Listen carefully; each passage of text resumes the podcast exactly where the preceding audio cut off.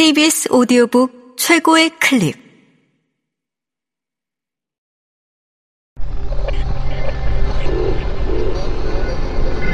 KBS 오디오북.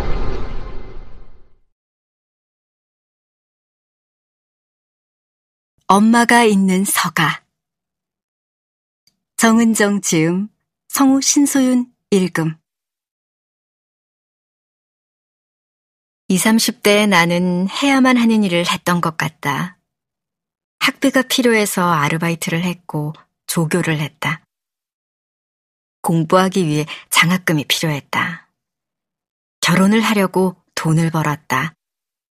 도련님들은 결혼한다고 하고 아이 유치원도 보내야 해서 일했다. 남편과 나 둘이 모두 맞이이다 보니 챙길 일이 많아 돈이 필요했고 나의 아이를 짐짝처럼 맡기고 돈을 벌어야 하는 삶은 도저히 선택할 수 없어 시댁에서 독립해 나오지 못했다. 필요를 해결하기 위해 일종의 서바이벌 경기 벌이듯 일했다. 시어머님이 워낙 부지런하신 시골분이라 덩달아 해야 할 일도 많았다. 어머니는 시골에 가서 매주도 매달고 마늘도 캐고 콩도 털고 친척분들 잔치 함께 해주길 바랐다. 아이가 자라는 동안은 아이를 재우고 과제를 해야 해서 밤에 잠을 제대로 자지 못했다.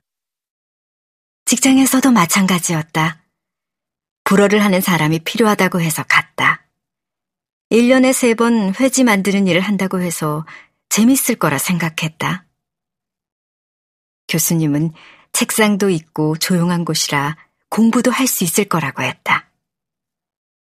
그곳에도 해야 할 일이 많았다. 모두 신앙심이 필요한 거였다. 청소, 손님 접대, 식사 준비, 다양한 심부름.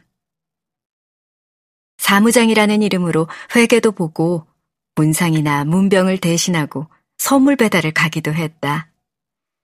정작 하라고 되어 있는 일은 집에 싸들고 와 밤을 새우기 일쑤였다. 일복은 타고났다는 걸 확인했다. 그래도 보람이 있었기에 생각보다 오래 있었다. 하지만 나는 아이가 어른의 문턱을 넘는 오랜 시간 무능력한 나 자신이 한심했다. 그러다 비로소 알았다. 내가 피곤하게 해야 했던 그 많은 일들을 그림자 노동이라고 한다는 걸. 여자, 엄마, 아내, 며느리, 그리고 신앙의 이름으로 떠맡았던 일들이었다는 걸. 나는 결국 번아웃이 되었고, 공부도 일도 모두 멈췄다. 일을 그만두고 집에서 생활하자니 주기적으로 멍하고 가슴이 답답했다. 그 주기가 점점 짧아졌다. 베란다를 뛰쳐나가 떨어져도 즉사하지 않을 확률이 높은 아파트 5층의 집. 집에서 노는데 해야 하는 일은 또 자꾸 늘었다. 이게 뭐야. 내 인생 한 번 살아내기가 일이 힘들어서야. 어떻게 하면 좀 더 자유로울 수 있을까? 고민이 계속되었다. 시어머니는 일이 즐거운 분이다. 집에 일이 없으면 동네에서 일을 찾았다. 나는 내가 하고 싶은 걸 해보기로 했다. 어머니 영역은 내 영역이 아니었다.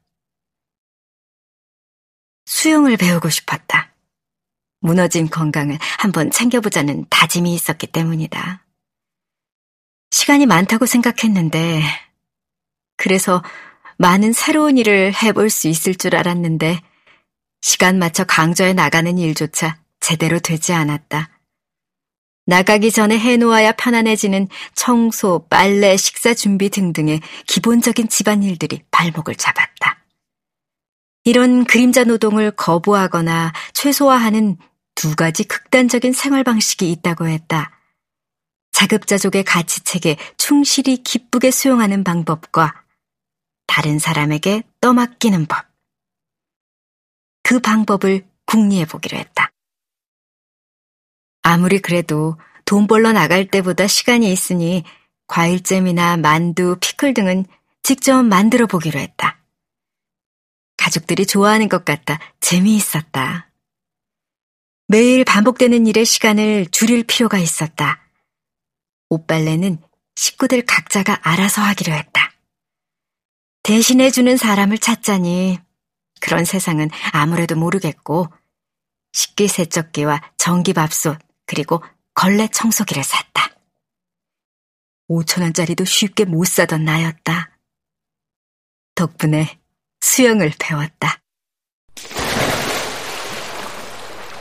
이제 나는 물이 무섭지 않게 되었다.